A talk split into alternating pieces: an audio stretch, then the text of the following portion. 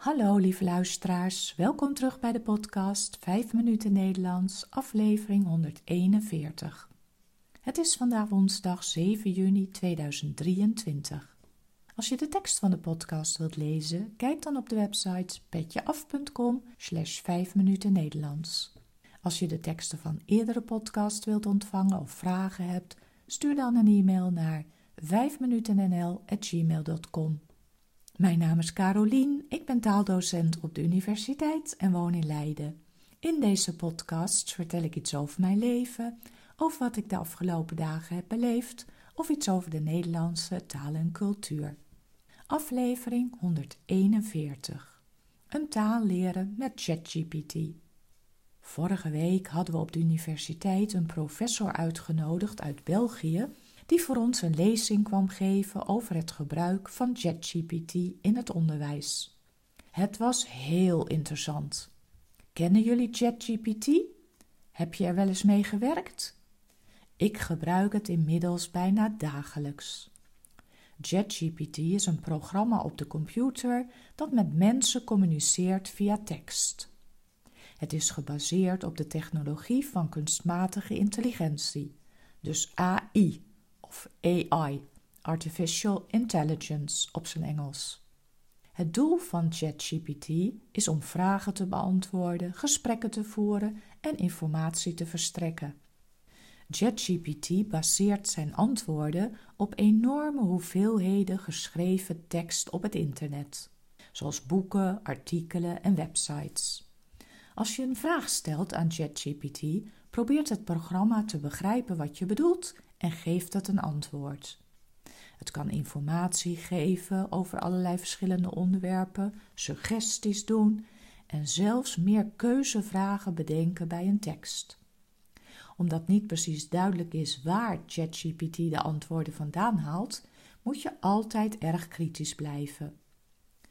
Toen ik ChatGPT voor het eerst gebruikte, was ik helemaal verbaasd dat een programma dit allemaal kan. Tegelijkertijd is het ook een beetje beangstigend. Het is namelijk net of er een echte persoon jouw vragen zit te beantwoorden. Het is goed je te realiseren dat het een machine is en geen mens. Soms kan het fouten maken of onnauwkeurige informatie geven. Het is altijd belangrijk om de antwoorden van ChatGPT kritisch te bekijken en eventueel andere bronnen te raadplegen. Ook is het belangrijk om goede prompts te geven. Dat betekent goede vragen te stellen. Vaak geldt hierbij hoe specifieker, hoe beter. En let op, bij dezelfde vraag kun je steeds net een iets ander antwoord krijgen. Voor deze podcast heb ik de volgende prompt ingetypt. Hallo, hoe kun je ChatGPT inzetten bij het leren van een vreemde taal? Ik kreeg het volgende antwoord. ChatGPT kan op verschillende manieren worden ingezet om te helpen bij het leren van een vreemde taal. Hier zijn een paar suggesties. En dan gaat het programma een paar voorbeelden geven. Bijvoorbeeld bij conversatieoefeningen. Je kunt ChatGPT gebruiken om gesprekken in de nieuwe taal te oefenen. Stel je vragen in het Nederlands en je krijgt ook antwoorden in het Nederlands.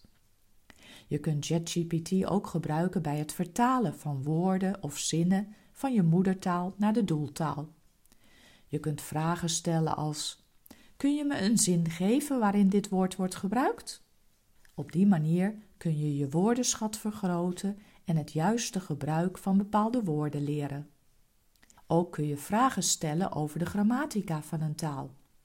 ChatGPT geeft dan uitleg over de regels en vaak ook voorbeeldzinnen, waardoor je meteen ziet hoe bepaalde constructies worden gebruikt. Tot slot kan ChatGPT je ook helpen bij de culturele aspecten van een taal. Je kunt vragen stellen over tradities en spreekwoorden en je krijgt uitgebreid antwoord. Zoals ik al aangaf, het is een geweldig programma om mee te werken, maar blijf vooral kritisch.